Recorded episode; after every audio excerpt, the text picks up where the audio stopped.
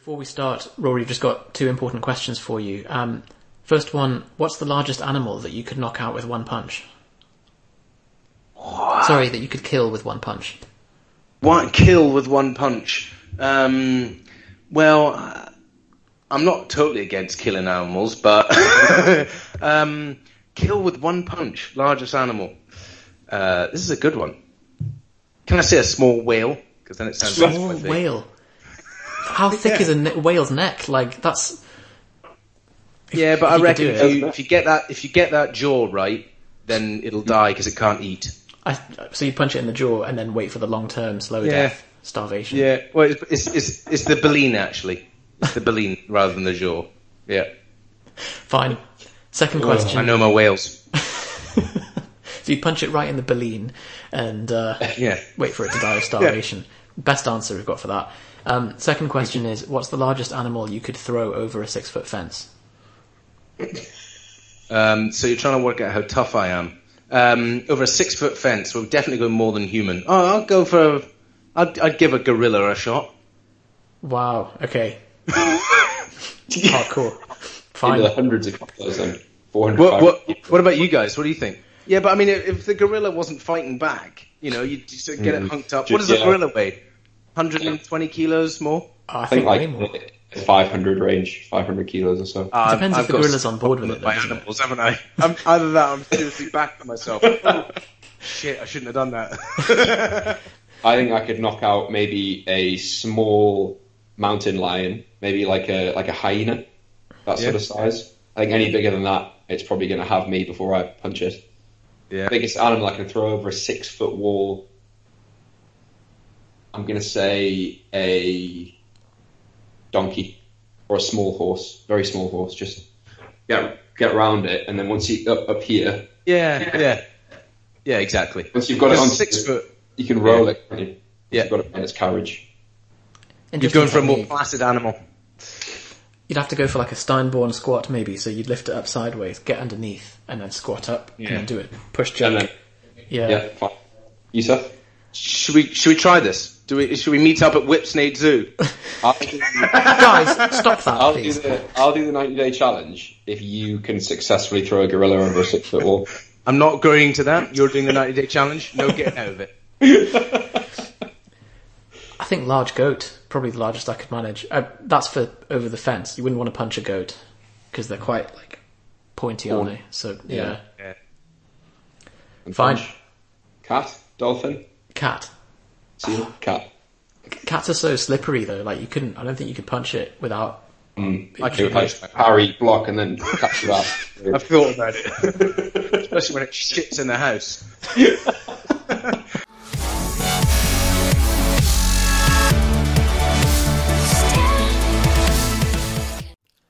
Welcome to the Propane Fitness Podcast.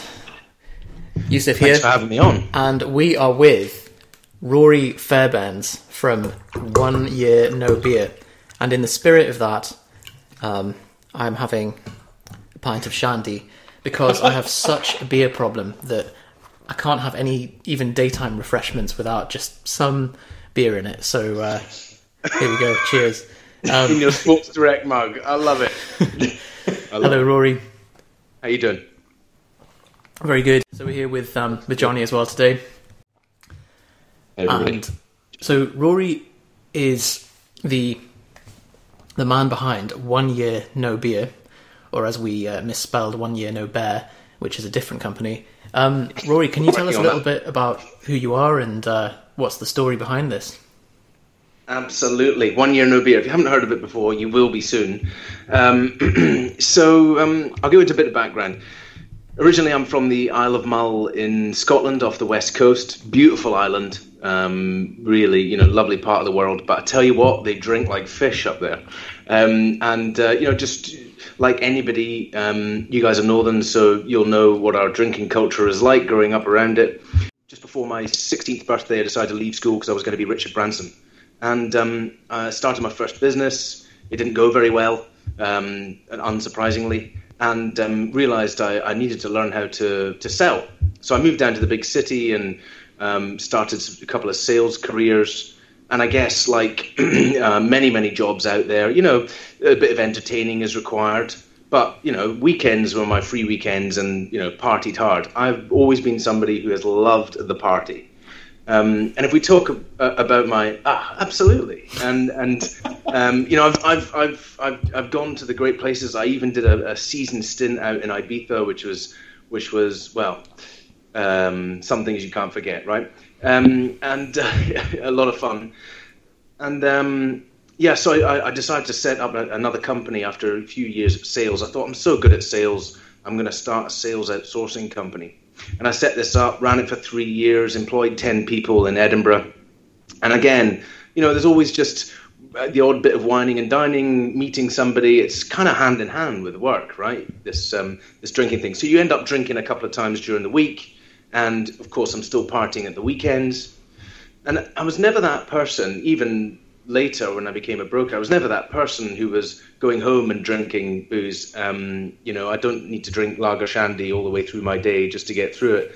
No offense, buddy, but uh, um, something we're going to put the gauntlet down during this podcast for sure. Um, so yes, um, and uh, the company didn't work, and I found myself back on the Isle of Mull in the pub, drinking, thinking, you know, why am I so rubbish? I'm clearly not Richard Branson. And um, uh, somebody said to me, you know what, you, mate, you should apply for The Apprentice. And I'd never seen the program The Apprentice before.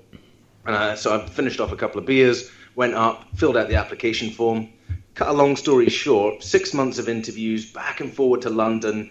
And here I am standing outside the show for The Apprentice, getting ready to go on. The producer's going, You're going on, you're going on. And this was series two, I don't know if you remember, with Ruth Badger and that lot um, of The Apprentice. Anyway, so eventually, after four hours, they came out and said, Look, I'm really sorry, but you're not going on the show this time. And um, so the option was to, to, to they were going to fly me back to Scotland. And I didn't really want to go back to the Isle of Mull and uh, my tail between my legs because they all thought I was going on the show. And um, so I, I looked at the departure board and I saw the next flight going to Ibiza. Perfect way to get over rejection. Um, so I flew out there, went mad for a few days, enjoyed myself, and uh, called up some friends. And I stayed at a friend's and bumped into this guy who was a broker, and he told me all about broking. And I thought, you know what, I'll give that a shot. And I found myself all of a sudden moving down to London to become an oil broker. A bit of a, a, a so they always say I never got hired by Alan Sugar, but um, I got hired by David Houghton. Yeah. And um, oil broking absolutely fit me like a glove. You know, um, the, the, the mix between entertaining and, and, and working hard and doing business, you know, I absolutely thrived in. Um, and I became a very successful broker very quickly. I've now been a broker for 11 years in, in London. Um, I run a team uh, on my desk. But I'd say about eight years into this, I've met my wife, I've now got my first child. And really, the friction is starting to happen in my life. In one hand, I want to be successful and I want to do a good job. And to me, that means entertaining and, and drinking alcohol because they're so intrinsically linked. It's just, you know, that's what you do in my brain. And on the other hand, I'm starting to have these problems. Maybe my health and my fitness isn't how I want it to be. I feel lethargic, tired. I actually feel like, how have I been doing this job for so long. You know, I thought I was going to be Richard Branson, and and all of these things in my life weren't quite going right, and I and I had specifically quite a lot of friction in my relationship. Now, I'm lucky because um, I've always worked hard at my relationships and counselling and things. I decided to take an anger management program. I wanted to prove to my wife that alcohol was not the problem in my relationship, but the anger in our relationship was the problem. Her anger, my anger, whatever. And on this course, it said that um, it said that alcohol. This is interesting. I promise. Alcohol and coffee are the two biggest instigators of anger. And so I thought that's really interesting. So while I'm doing this course, I'm going to drop alcohol and coffee, and I'm going to prove they're not the problem. And that is when I literally had my mind blown.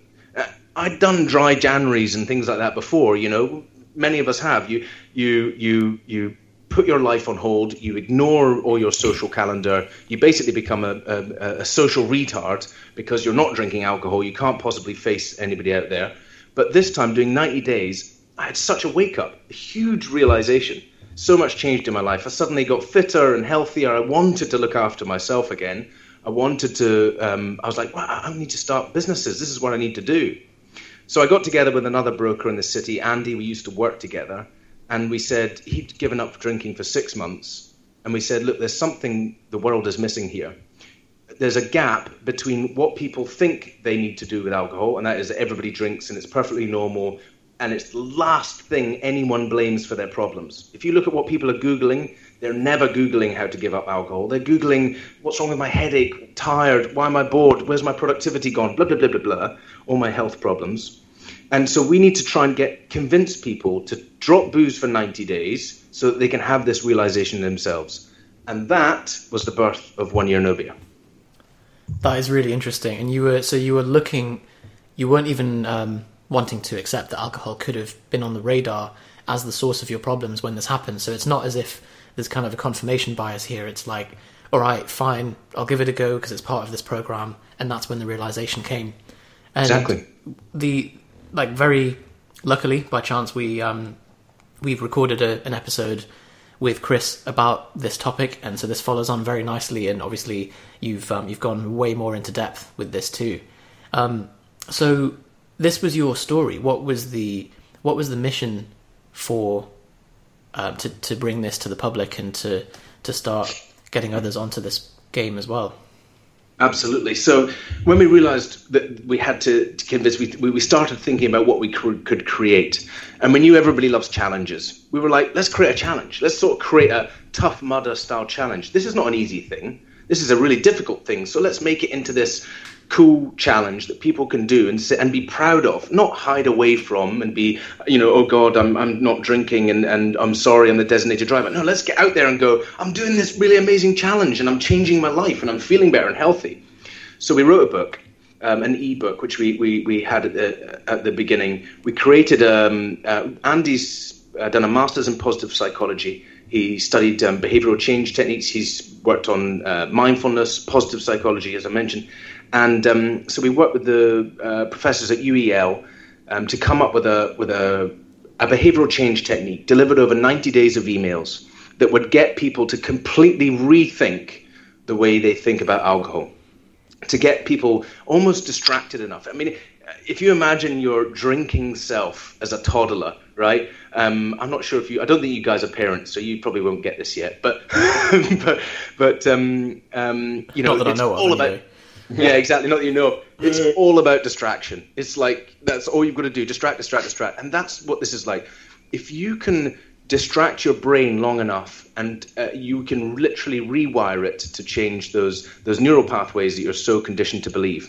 So anyway, um, when we launched, this was back in February last year, 2016. Um, we got a we got a fair amount of press, the front page of the Metro Telegraph. We were in Yahoo in 10 countries around the world. Um, we very quickly got to thousands of members, and we started to work on our data and, and proving this as a model. We were absolutely blown away. I mean, it was it was it was coming out that 84% of our people choosing the challenge choose to carry on after 90 days. Now, if you think about that, the vast majority of people go in with their toe in the water thinking, mm, I'm not sure I can do 30 days, and they then choose to carry on after the 90 days. And that's because of the way we were having them rethink about alcohol. Now, I loved your podcast with Chris Williamson because he's really understanding it, but it totally brought up loads of stuff, which I know we're going to get into deeper in this podcast. But really, what we are now trying to show people is that is that your passion, your feeling that you need alcohol, that requirement, it's just social conditioning. It's just marketing. It's just stuff that you've been sitting and watching. It's literally habit. And actually, if you take a step back and you make this realization yourself, if you have this mindset shift, you realize that actually 90% of drinking is completely, you're actually looking for something completely different. And you can get it in a better and healthier way. And the reason why I say 90% is because I did two years completely alcohol free, and then I chose to go back to occasional drinking. I call it total control rather than moderation because everyone says moderation doesn't work. And I'm not trying to hold myself to three drinks a day or anything silly like that. What I do is when I feel like getting smashed up with the lads, I might go out and get smashed up. I know that the next day I'm going to be an iPad parent and I'm probably going to be a really bad husband, and Monday and Tuesday I'm going to be shit at my job. But I just say, you know what, I'm going to resort myself to that fact. It's okay to be that occasionally. and that is what we created this program. So we didn't we wanted to give a challenge that could help people move to alcohol free forever, which is where Andy is at, my co-founder. And we have many, many members who are now celebrating a year, two years alcohol free. Um, I, I, forgot to mention that we are now 16,000 people in over 100 countries.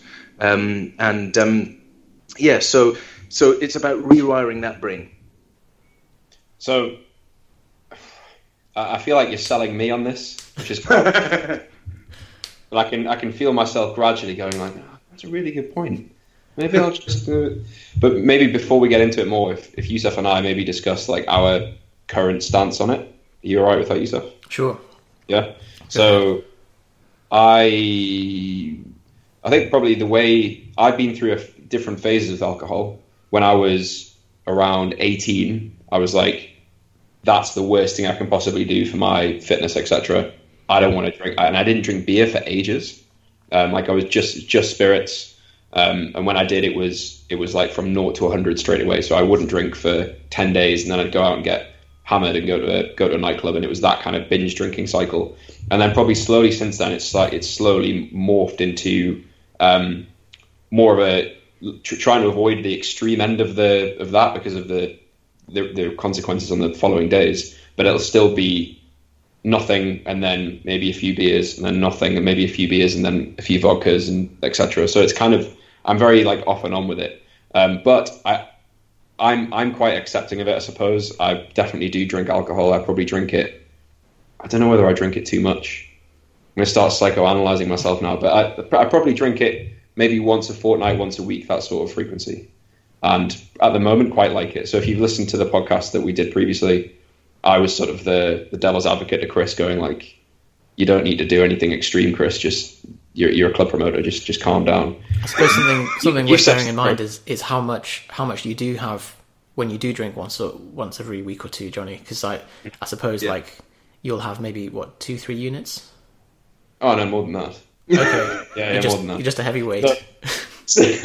well, so, so let's, let's, talk. How many? What, what, what's a, what's a drinking sesh? Okay. Um, so I'll probably I, I try to rate it on. I have like guidelines that I follow that I've picked up through various coaches I've worked with and stuff, which is mainly um, I will try and maintain my weekly calorie average volume or total volume, so I don't go over my calories for the week. I don't let it. I try not to let it impact my total sleep for the week. So in other words, if I miss some sleep on that night, I will. Don't worry, I'm not being a politician. I'm going to answer your question. Um, I will catch up in other ways, and then I'll also make sure I get my training in as well. So as long as those three things, so sleep, calories, and training, are managed, then I will then drink to the point where I have the in the back of my head, like if I had to train in the morning, do I think I could still wake up and train?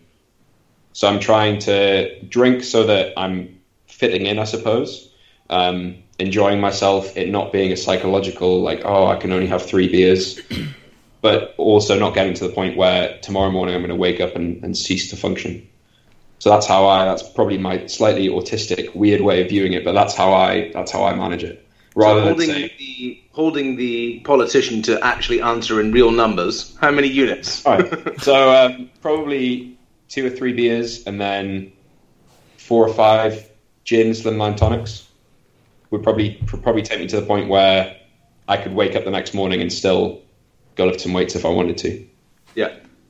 Sure, there's there's probably a mix of people listening. Some people going like, "What a lightweight! That's like I drink that in the morning," and then other people going like, "Whoa, this guy's got a problem. I better email him."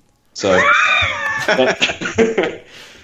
Yusuf, what's because Yusuf? I think Yusuf's story is yeah, I I think I'm I'm probably as autistic, if not more, um, regarding to this issue. Like Shandy's probably as extreme as it goes for me. Um, I I was brought up as a Muslim, and which is obviously zero alcohol, and I feel like so I'm 27 now, um, probably 28 by the time this podcast goes out, 32, whatever. No, um, and so it kind of I feel like I the I bypassed the awkward years of my life without alcohol, where you're being made to go out for Freshers Week and all of that stuff.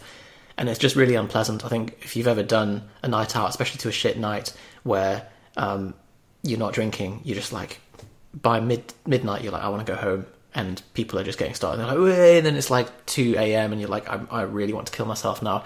So, so I think um, it's only been this year where I thought, you know what, I'm being unnecessarily biased against this, and it's not something that um, I can really comment on until I've tried it. So I have, and I was a bit underwhelmed. It was kind of a quite a boring drug in the sense that, like, I feel like cognitively you're similar. You're just slightly slightly more steady, um, slightly more well steady mentally, but more ataxic, um, a bit slower. But as Johnny said, it kind of because it wipes out the rest of the day, the following day, and your training and so on.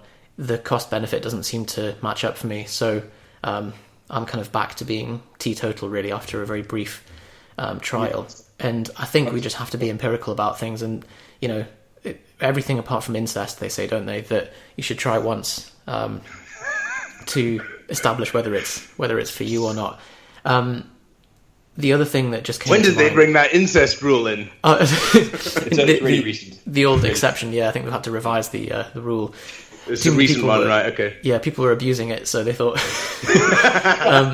It was so commonplace. that's it. And um, yeah, as Johnny said as well, like having, I, I think it, and I'm I'm sure. Well, it, in fact, this was what you said that you you took some time off drinking, and then when you reintroduced it, you were able to enjoy it as and when it came, without being sucked into it. And I suppose you do have to deliberately with any vice. And I've certainly got other vices, and I've kind of developed coping me- mechanisms around not having to drink, and then instead um, getting my kicks elsewhere. But I think you have to detach from it fully before you can then reintroduce it and enjoy it without the compulsion and without being drawn into needing it, if that makes sense. Abstinence breeds control. What was that? Abstinence breeds control. Abstinence bre- breeds control. There we go. So, um, Chris actually sent me a very poetically worded article a couple of weeks ago about alcohol and its sort of chemical properties reflecting its spiritual properties, saying how Yeah. alcohol is designed as the kind of the extractor, the thing which you use to, to tincturize herbs and to, to get the essence of something out of it. And the article was trying to say that spiritually it does the same thing, that it, it takes away your essence for a while, and the more drunk you get, the more you leave yourself open for um, foreign psychic entities to come and um, possess you. And it's that's kind of a poetically worded way to say that um, you know you you're open to your more basal um, instincts being taken over by anger, as you said, or by um, yeah. So interested in your thoughts on that, but it's a it's a natural depressant, and you know nobody's blaming it for that. You know, sitting there feeling feeling um, depressed, unhappy, sad, and not re- linking the two. You know, we're not talking about. It, it's one of those things. It's a slow, glad, gradual death by a thousand cuts each time you're drinking. There was a lot in that, so I want to come back to that, but just come back to you guys, um, you guys and your level drinking. Um, we've got many members with very, very varying different levels of drinking prior to taking on the challenge. We've got lots of people who are very moderate drinkers who have seen huge benefits, not just in them, and this is one of the key things, but in the people around them. You know, it's living by example, and the effects that it can have on your brothers and sisters, your parents, your colleagues, your friends can be quite large. And that is like a, a fantastic way to live your life. If you have somebody near you who's affected by this, and almost all of us do, we have somebody who we know who drinks a bit too much. Um, it can have a very positive knock-on effect like that. I, you guys will be used to that with your health anyway. The one thing I say to anyone, uh, so so based on the fact that almost on the sliding scale we've had people benefit in ways, and the ways people benefit are very far-reaching. We've got guys who've had you know skin problems and, and psoriasis that have been cleared up, been told you know nothing would sort it out, using all sorts of different creams and pills.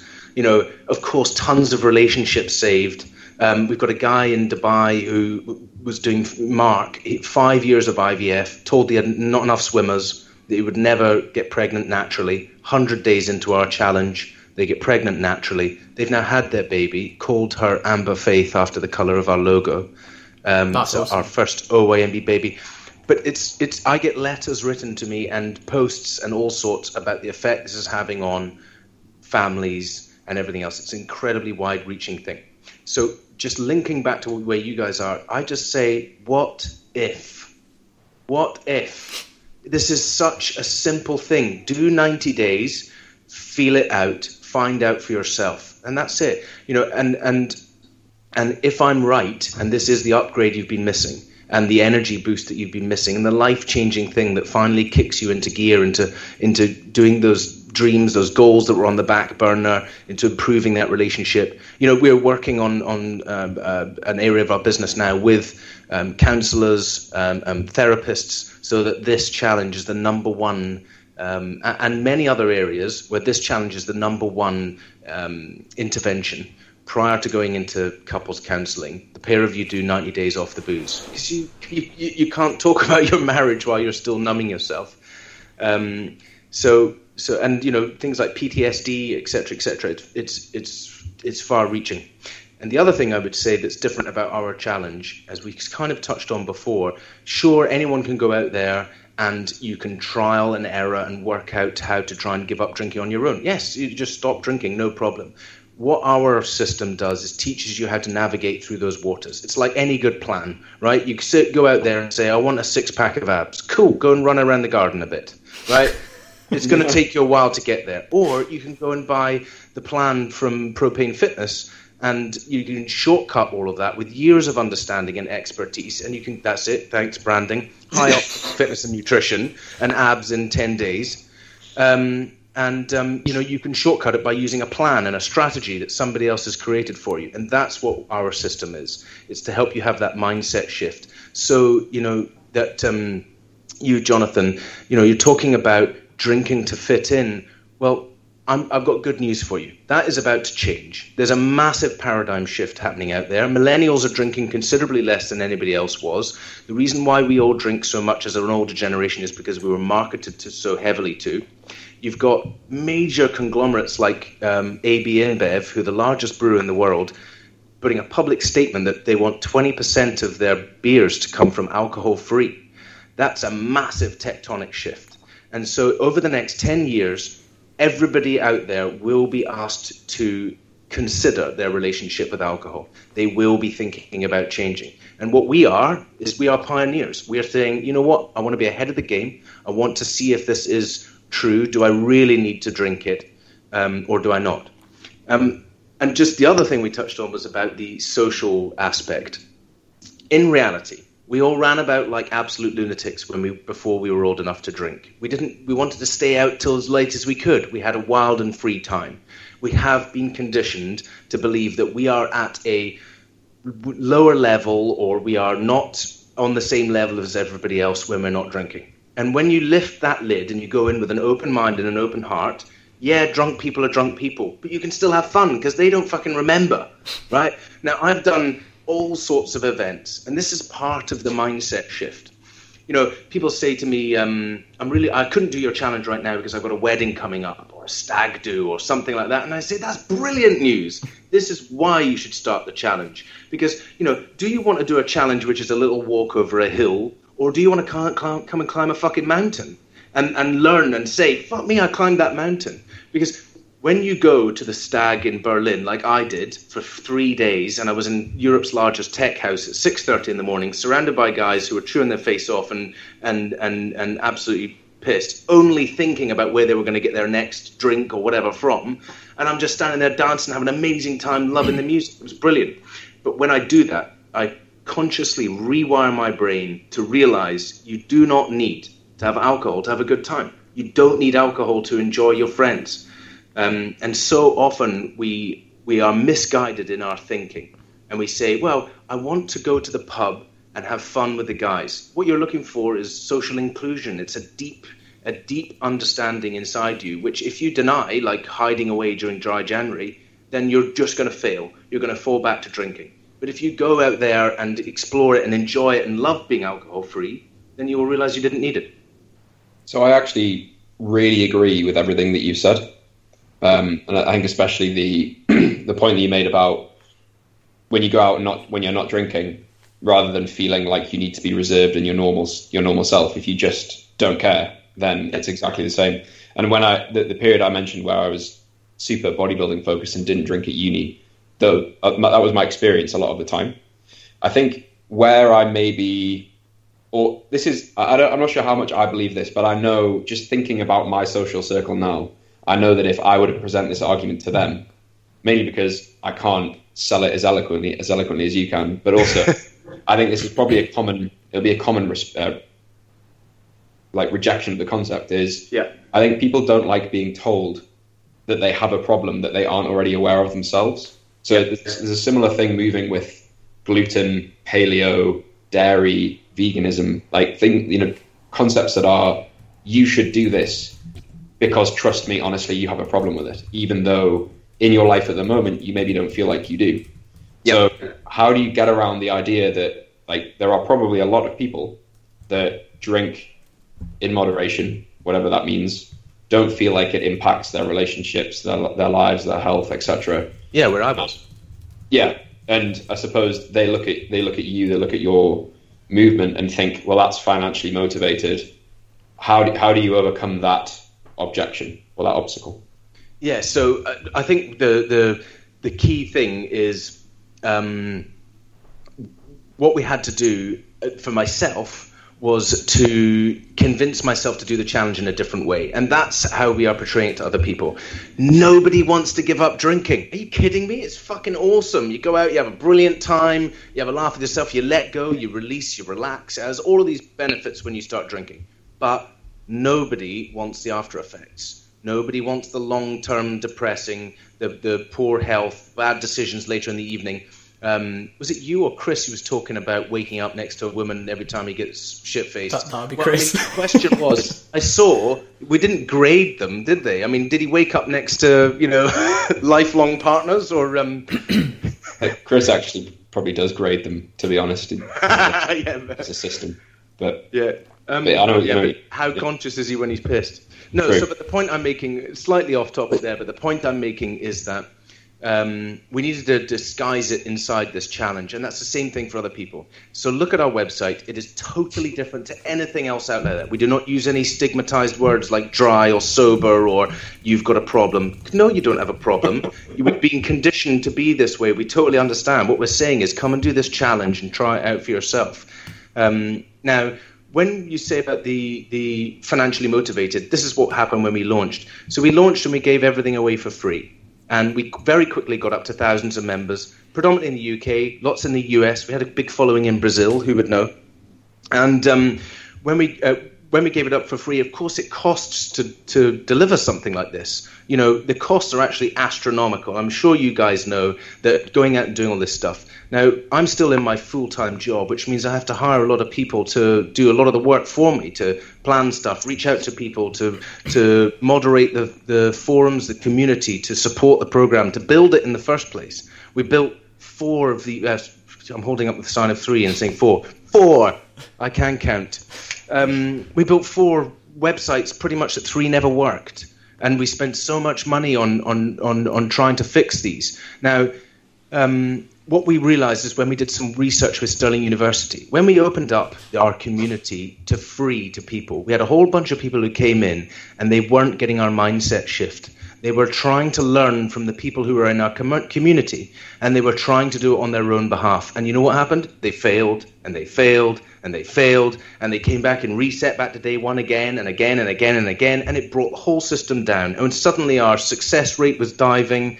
We said, this is this is not working. And that's when we actually discovered something unique is that we have a mindset shift, and that is our product. Our product isn't giving up booze. Our product is getting somebody a plan, a strategy to have a mindset shift, to live alcohol free in a completely alcohol drenched society. So that's what our training does. So, what I say to, to that whole um, part we just talked about is it, it's very simple. Go yourself, couple of friends, say, I'm thinking about doing this challenge. Now, what does the challenge actually involve? Okay, so Day one, you come and you sign up, and you get a couple of emails which explain about this challenge. First step book into a physical challenge that stretches you today, something beyond 90 days. Now, if you're already pretty fit, that might be going for an ultra. If you're not that fit, then it might be just going for your first tough mudder or even just a 5k park run. We had a 69 year old Ram in India whose 90 day goal was to walk a mile Right, that's just what he wanted to do is walk a mile on his own. But so it's very varying fitness levels. Um, I, with the one year no beer team this year, I'm doing three different Spartan races. I've already done a couple of tough mudders. Um, I'm do I did the three peaks a couple of weekends ago, um, and we do this as a community. We do this together. Um, now, it doesn't have to be together. You Do it completely on your own. But this is part of your your excuse when somebody's in the pub. This is what we aimed everything at. When somebody's in the pub said, "What do you want to drink?" You say, "Oh, I'm just having, you know, I'll have a Heineken Zero, or I'll have a um, what's that nanny state." What you're not drinking? Um, no, no, I'm, I'm I'm focusing on my tough mudder in 90 days. I'm just doing this 90 day challenge off the booze. It sounds so much better. It's, it sounds so much more confident than saying, "Oh, I'm not drinking at the moment," and they go, "What? You fuck? What's fucking wrong with you? Have a fucking drink, you lightweight." So th- this is something that I, I found really interesting over my kind of um, over having been out and not drinking. If someone's like, "Oh, do you want a drink?" and you go, "Oh no, I don't drink." Oh, what the hell? Why not? Oh, I'm a Muslim. Like, oh, okay. Oh, really sorry, mate. I didn't mean to offend you there. Yeah, or, shut down. um, yeah, or or if you say like, oh, I'm driving, whatever it is. If you have a reason, it's fine. But if you just say, I don't drink, instantly it's like you're a bit weird. Like there's something wrong with you. What? So I think when you when you have like, I'm doing a 90 day challenge. It's for a specific thing. Suddenly it becomes acceptable. It's more of an excuse. And the thing is, you know what's really exciting is we all talk about this in the community. There is a point when I don't drink is the scariest prospect, and then it's the most exciting one. Because actually you're full of confidence and people look at you and go, Fucking hell, man, you look amazing, your eyes are bright, you look fit, healthy, you how, what's going on? And you go, Yeah, I don't drink or I stop drinking. And it's a very, very empowering thing. And in the first instance, people come on and they go, I'm worried about sharing this on my social media. I'm worried about telling friends this. And then within a few weeks, when they get it, they're sharing it everywhere and saying, This is amazing, come and join us, it's brilliant. So it's definitely a shift. One thing I just want to touch into there is something very important, um, and that is tribalism. Again, something so innate to ourselves that we all want to belong to a tribe. The tribe that we belong to, that we know, drinks like fish. You know, you say, Jonathan, when you go out, that you drink that amount. I counted it up. That's pretty much standard drinking amounts if you're going for a night out, right? Probably eight drinks. It's it's pacing. We get taught pacing early on. If you don't drink quick enough, you you know there's something wrong with you. You know, mm. blah blah blah blah. So that's why you drink that amount every time you go out. So we're all so used to that. This is belonging to the tribe. Now, what happens when somebody leaves the tribe? The tribe gets defensive and fearful. Mm-hmm. They're worried about their own. What, are you leaving the tribe? And that's the reaction you get. And if you understand it, if you know how to work with that, then it's just like it's okay, guys. But the other key thing is we have something very unique today that we've never had in the past, and it's called social media. It's called the, the, the reach of the internet. And so now we've built a tribe that you can belong to in those early days. And this is very, very key. If you don't have a tribe to belong to when you try and give up drinking, you'll probably fail because it's so ingrained in you. You'll go back to the old way with your tribe you hang out with. But if you start to work your way towards finding a new tribe, we use social media to begin with, and then you come to, you know, with meetups all over the world, or you start joining people at more fitness based things, and you start making friends and doing things slightly differently, as you mentioned in the previous podcast, that's when you start to make lifelong change. I think this is something that we, we mention a little bit in the fitness context as well, this tribalism sense that if you're making a, a fitness change and the people that you're hanging around with are not um, not at that stage in their lives or that or that it's not their focus, quite often it'll make them uncomfortable because uh, especially if it's overt because it's like you're holding up a mirror or a reflection to what they're not doing and it makes people uncomfortable and they'll try and pull you back down unless you either surround yourself with people who are aligned with the goal or you conceal your efforts and you just kind of quietly go out for a pizza and you don't obviously you don't sit there trying to track it in my fitness pal and making a big deal of it and so we kind of we use the swan analogy where the swan is gliding along the top of the water and it looks like it's effortless but underneath there's a very calculated movement Paddling away. yeah, moving it along. Just something else on tribalism that you mentioned. I wanted to ask you about this, which is the the sense of social freedom from being out. Now, I know I'm not one to really comment on this because I've not fully been on both sides of this, mainly on the the not drinking side, but um, the level to which people uh, require alcohol on any night out to me appears pathological. It appears like uh, m- more than like the, if there isn't any drinks, it's almost like it's seen like a a bit of a sort of kids' night out and stuff. What's the point? Um, and I wonder whether this sense of social freedom comes from trying to counteract like the the very British neurotic kind of reserved approach, and that when you have alcohol, you have this license to be silly. How much do you think is the alcohol, and how much is it that they've been given the license and then they can loosen up, and it's more about the social momentum? And do you think the alcohol is is necessary in that? Because you said that you've got to the point where you'll be able to go out and you'll still be able to be fun without necessarily um, needing the alcohol to push you along the way there. Yeah, I mean, um, don't know. Do Muslims go out and have fun? well, some do. Some are pretty boring, but yeah. I'm pretty sure. I'm pretty sure they do now and again. But but um, I think a huge amount of it's social conditioning, and I can prove it to you. Go out and drink Heineken Zero all night, um, and go out with a with a with an open mind. You know, so much of it is the feeling of the bottle, the refreshing drink, taste of the beer, the action, being around socially with people. That's where you rewire your brain. You're right. It's not the so. It's it, of course it loosens you up and relaxes you. There are other ways to loosen up and to um, find yourself less tense. So if, if you're talking about the long term challenge and what we're teaching as well, we need people doing mindfulness. Yoga is important. You know, mindfulness and becoming aware of your habits is so important. Um, and you know, it's not just the buzzword out there. The science is irrefutable in mindfulness and, and meditation. It's really a practice we need to be cultivating. We we start integrating that early. If you haven't tried it, just give it a shot during this challenge. It will help. But those are the kind of ways you find new ways to relax. And also, you know, by not drinking on an, an ongoing basis, your your level of tension has reduced anyway. Your level of because it's a depressant, your level of upset is reduced. So you feel happier, you feel calmer. So I do think that a huge element of our um, going out is conditioning socially, just that we believed absolute habit. Um, and I think we'll see that cultural shift now when people go to bars. Uh, if we could wind forward 20 years, and what the bar is 50% alcohol and 50% not, and people are like, well, why are you drinking? You know, uh, you're not working tomorrow? I mean, it'd be just hilarious, wouldn't it? You know, like cigarettes, no one imagined that that that huge um, change would happen. Well, it is happening. The paradigm shift is happening out there.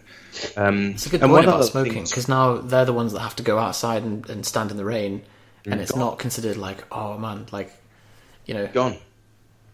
Uh, uh, you know, in the studies, uh, this is another important thing because everyone says, "Oh, it's nonsense." Every week, I see a study coming out about the health benefits of alcohol, and I say, they're not health benefits of alcohol. They're health benefits of the ingredients used to mask the poison of alcohol.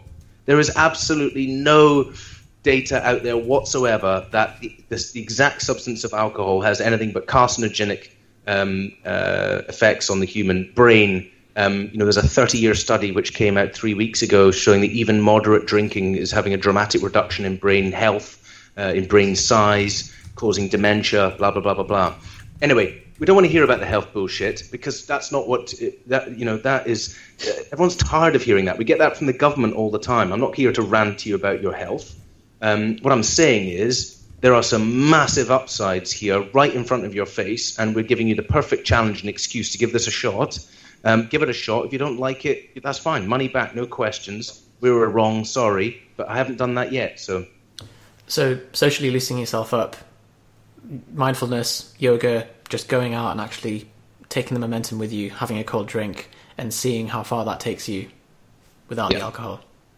The yeah. I, I've drinks, um, um, working on all the good stuff on, on behavioral science. So integrating um, those fantastic positive psychology things like what went well, uh, gratitude ju- journal, um, um, uh, gr- you know, etc.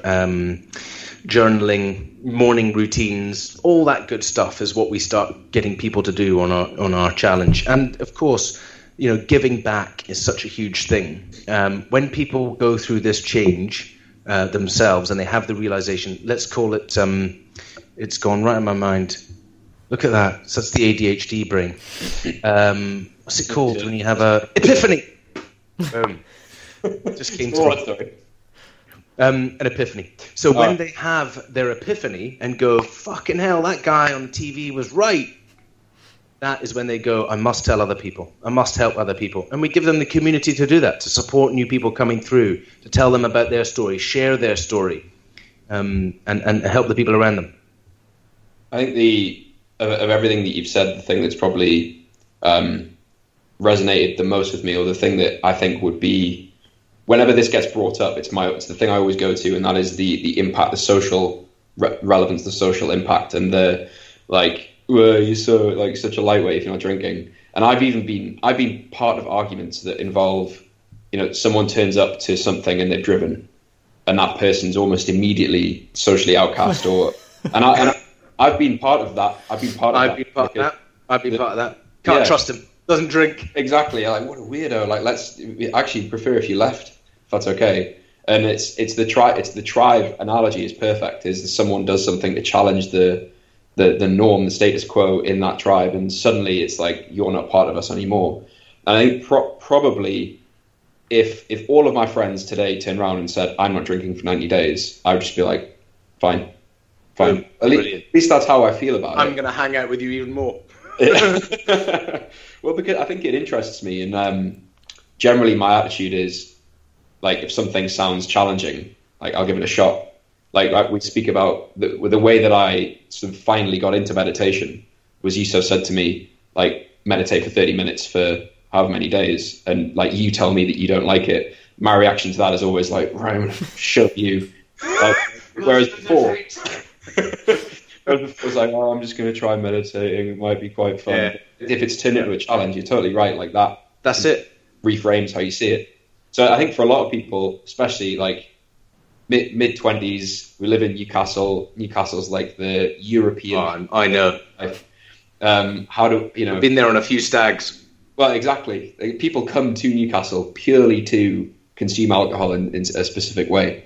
But it's if you can maybe overcome that initial social, if the challenge helps reframe it, then it might might change, might change how Yeah. people can interact with it. But I, I just imagine a lot of our audience is sat here thinking, "There's no way my mates would would allow me to, you know, I'd get socially outcast and, and that sort of thing." Is probably the Okay. worried about. Well, then let, let's talk about stealth drinking. Um, so th- this is the same thing. This is not telling anyone that you're not drinking. Um, you choose the venue or know what the venue serves. Make sure it's got alcohol-free alternatives. Tip the barman twenty quid. Tell them that whatever you order, you're having an alcohol-free alternative. Um, so you go up, you um, get an alcohol-free beer. The, the worst ones have all got Beck's Blue, but um, the best ones at least have a selection. Bitburger Drive, the new Heineken is brilliant. Um, there are some brilliant beers going out there. It's such a huge growth area. It's the only beer market that is growing. Did you know that? Everything else is declining. Alcohol-free beers is growing. Um, so you get out, you, you, you put an alcohol-free beer with a little bit of lemonade in the top of your pint glass. You're now drinking pints. Um, when it comes to shots, you just get a, a water in your shot or lemonade in your shot. If somebody orders you a pint, you just yeah, cool. Take a little sip. Who cares? A sip. Go to the toilet, pour it away. Go back to the bar a different area. Order yourself your special. Come back to the group. Nobody needs to know. Um, you know, there are loads of little techniques you can get away with it. If you're going to a wedding or something like that, take an alcohol-free wine with you. Give it to the servers. Ask them to make sure that they're pouring your glass. Nobody needs to know. It's a shame that Um, the social so- structures are so strong that we have to go stealth Behave drinking. that way. It's Yeah, so interesting. it's in the early stages because when you feel confident in it, it doesn't matter. And the other thing is, everyone is expecting you to behave in a certain way when you don't drink because that's how people behave when they don't drink. They go home early, they fucking whinge all night, they complain about everyone being drunk. So don't be that guy. Go out, have a bloody good time, dance on a fucking table, pull a bird, have fun. That is what you know. You don't need alcohol to have a good time. As I said, you know, partying in the in the in the nightclub till late. You just have to let go. You have to learn to trust yourself. Learn to let go. Learn to shake off both their expectations of you and your expectation of yourself, and just you know dance, have a good time. I have two stories that are related to what we just spoke about. So um, they've both happened to me in the last 14 days, both relating to like exactly what you're talking about. One, I was in, I was on a night out in Edinburgh. I was on a night out drinking and uh, Rose Street? Yeah, yeah. Went to the toilet with uh, one of my friends, and we both had a gin and tonic. I'll not mention his name because I think he does listen to this. And I watched him pour the drink down the sink, and fill it up with water again. And I just remember, like, just watching, like, someone just bought him the drink. He went straight to the toilet, poured it down the sink, filled it up with water, and then walked out again and stands drinking in the in the circle of people, and no one mentions a thing. And suddenly he's gone from having like a double gin and tonic to a glass of water, and everyone treats him exactly the same way. But if he'd ordered the water, well, like, exa- I was like, but was- is this guy? like, What a legend. He's just bought you a drink. Like that that would cost him like six, seven quid, maybe even more, and you're just like. So that was number one. So I was quite impressed, and it related to what you're saying. Number two, in a bar, ordered um, someone ordered me a beer, and or ordered me and him a beer, and it was the BrewDog Nanny State. Now I'd never heard of that before. We sit down, and I notice that it says alcohol free on the side of it, and I said to the guy, "There's something really weird about this beer. What do you taste it? What do you think it is?" And he like sips it, and he's like, mm, "Tastes a bit like this other one. Tastes a bit like maybe our old BrewDog beer is the same. Thought it tasted like Punk IPA. I was like, actually, it's alcohol free. We ended up, which is so embarrassing. We ended up taking the beers back because we thought we would be we'd served something else, and we didn't want to be served alcohol free beer.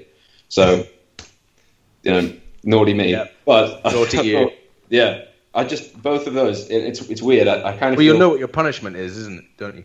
ninety days of, of alcohol free. Yeah, exactly. Ninety days. Uh, I'll, I'll give you guys. I'll give you both a link um, to, to to sign up. We'll get you guys doing the challenge and um, uh, starting whenever you want. Tom today or tomorrow. What do you think, Yusuf? Fine, I'll have to pour the shandy away, but although it's it's zero point zero five percent, so Hey, hey, still counts. yeah. No, that's I mean that's pretty. Uh, at zero, that, you're down at low alcohol, and the reality is that the water content is higher than the amount that you would ever ever get pissed. But in still in saying that, you know, um, when you get down to these very low alcohol ones, there's more alcohol in the likes of orange juice than there is in the um, in the low alcohol beers. Um, so we just find them a fantastic stepping stone because you are rewiring your brain. If you go to the likes of alcoholfree.co.uk, um, and for the people who are heavy drinkers um, who are listening to this, who think, you know, actually I'm I'm more on the problem side of things. Um, I am drinking a lot. I drink to excess. I drink every day. I drink to sleep. I drink to feel better. Well, you know, we know that you're not. Sorry to to be the wake up call, but actually, um, drink is what's causing your sleeplessness. Um, and you think you're drinking to sleep because you get to sleep quicker, but you don't get the deep REM sleep. I mean, there's so many other things that, you're going to realize. But for those people, I think it's very important to swap them out with alcohol-free alternatives. Remove everything from the house. Um, and and have a tasting session on your own. You can go to alcoholfree.co.uk and order some wines. They're not very good. They're getting better. Um, we've got the world's first non-alcoholic spirit, Seedlip. I've always got a couple of bottles. I serve that up like a gin and tonic. It's incredibly refreshing. It's got no alcohol in it. It's brilliant. Um, and um, you've got uh, drydrinker.co.uk, and they are the UK's largest distributor of alcohol-free beers. So you go there, you order a couple of cases of alcohol-free beer.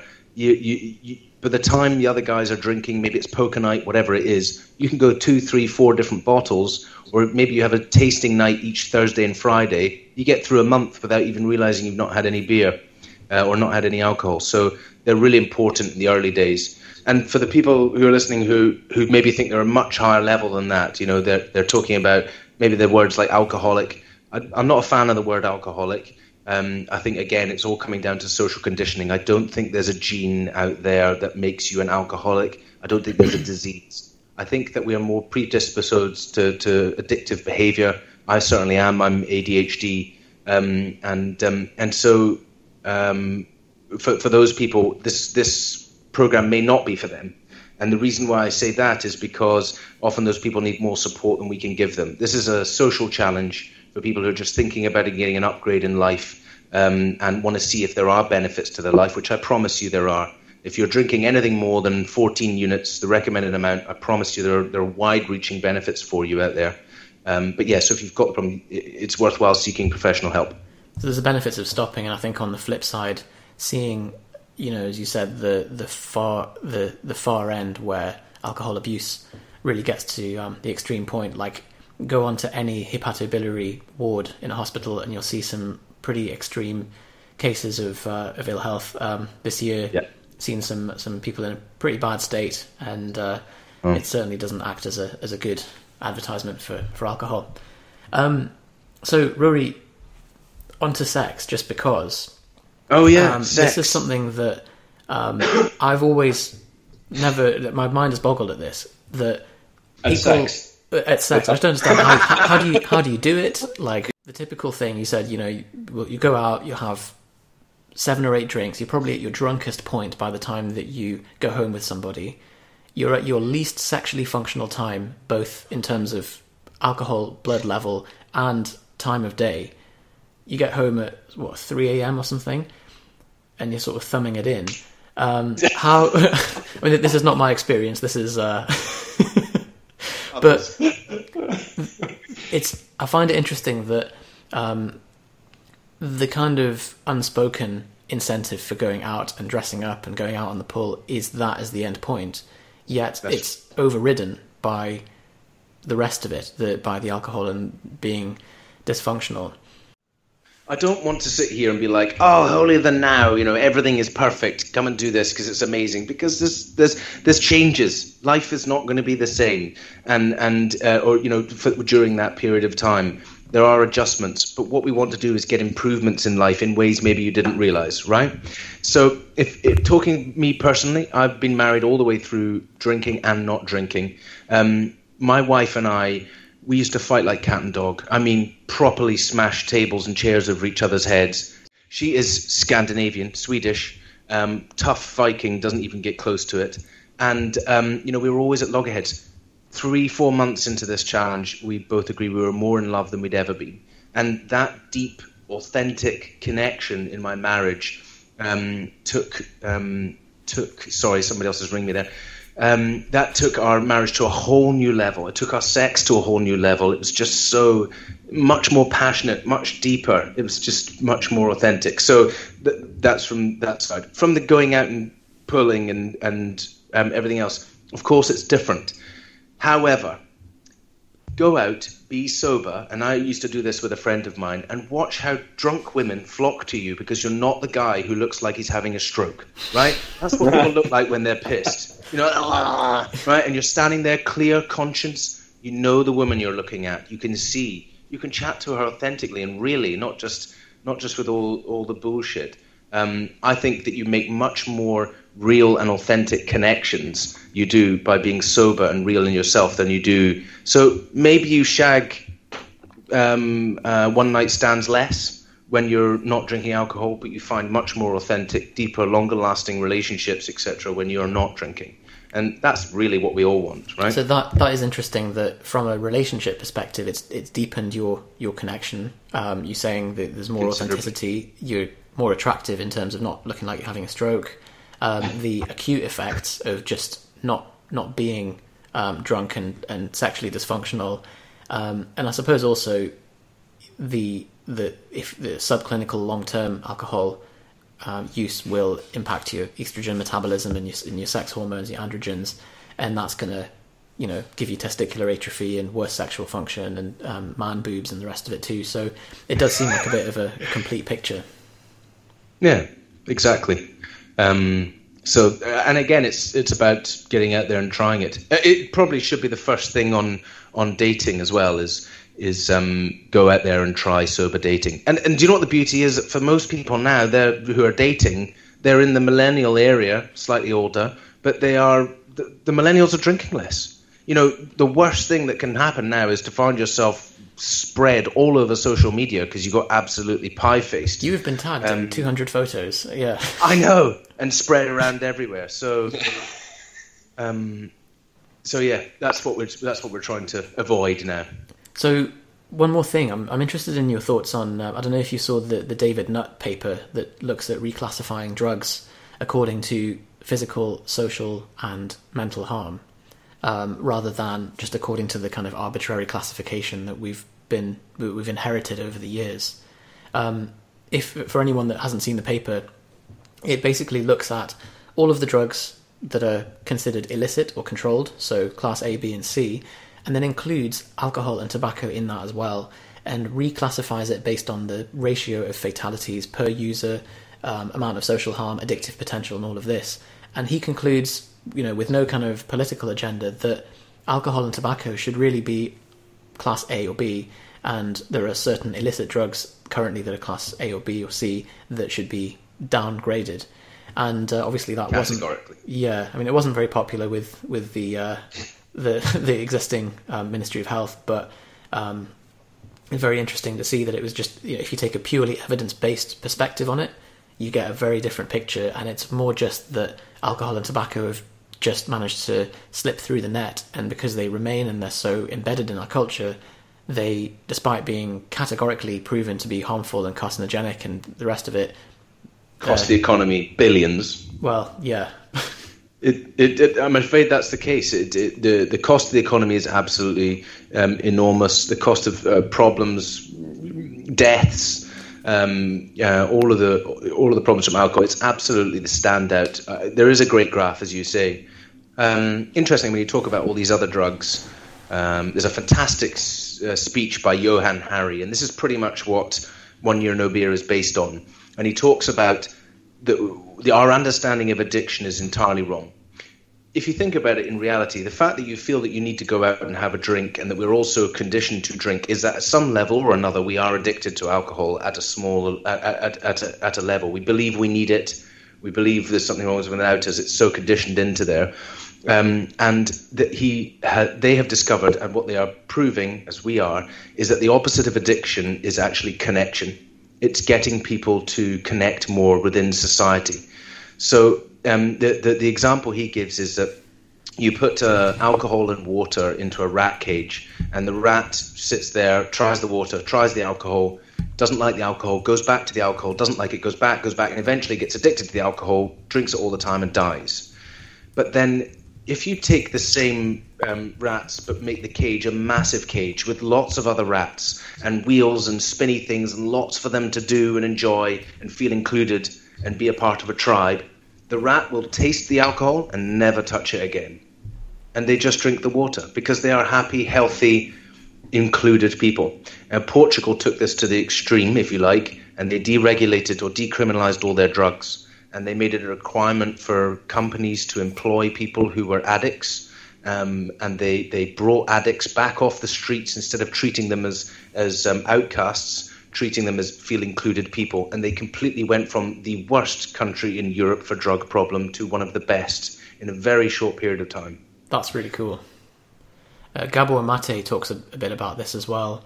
Um, the, the, the, the psychology of addiction. He's he's a he's a medical doctor that deals specifically with with um, heroin addicts, and uh, he's got some really interesting lectures on YouTube. So we'll include some Yeah. links to that and um, Brilliant. the the guy that you mentioned in the show notes.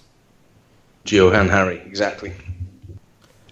I imagine if you went to like your local A and E and asked them what they what they thought the impacts of, of alcohol were on people, they'd probably have a very very negative. It's probably quite accurate opinion on it. It's, it's the biggest cost to the NHS. Yeah. Well, I think you've probably convinced me. Annoying. Awesome! But I'll send you links. And anyone else who wants to get involved with us, let's go and do it. When is this coming live, guys? It'll be three or four weeks from now. Brilliant. Perfect What's the date? timing. So Listening to that it. is beginning of beginning of August. Hopefully, Sometime yeah. beginning of August. yeah, Perfect timing. August set. Oh, great. Before you get into the festive season, realize um, you get. I mean, everyone's like, "Oh God, it's the festive season. I have to drink so much." But imagine going into the festive season thinking, "You know what? Actually, I don't think I'm going to drink, and I'm probably going to love it." I mean, I did Christmas and New Year without drinking.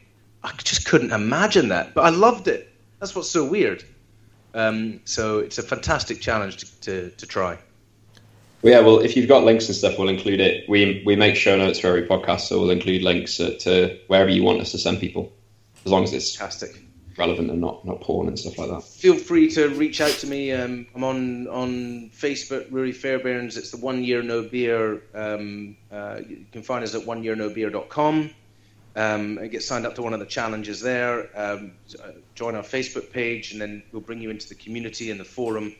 And um, yeah, I'd love to hear your your thoughts and feedback. And I'm excited to see what happens with you guys. Um, so um, maybe you add a little update onto the end of your when this podcast goes live of just how it's going for you and what you think. Sure. And we'll Fantastic. get Chris back on to, to sort of discuss this further as well once he's listened to it. Yeah, it'd be great. What what do you receive when you sign up for the challenge? Uh, 90 days of emails. Um, you get a, a sort of myth busting guide to begin with. Um, we've got a book coming out with Bluebird in December. Uh, Bluebird Pan Macmillan. It's going straight out to all the English speaking countries. Um, and um, that's the 28 day alcohol challenge. People get people's mindset, but everything we've geared, everything we've created is to get people to go for the 90 days because we know that's when the real fundamental change happens for people. Some people happens early, you know, eight, ten days in, they're like, I'm done, this is amazing. Other people, it can be 60 days. Some people are like right up to the end, 84 days before they go, got it, I understand now. Um, so yeah, uh, predominantly daily emails. You get access to our forum and community. Um, we have a blog writing area, which is really inspiring, seeing other people's stories. Uh, we have an audio program, and we also have the Mind Fit program, which is all that stuff around positive psychology, which helps you really retrain your brain um, and, and, and boost your mental health while doing this challenge. Excellent. So yeah, check out oneyearnobeer.com to find more from Ruari and uh, the challenges. And we will speak to you next week. Awesome. Thanks so much for having me on, guys. Great. Thanks. It's been great.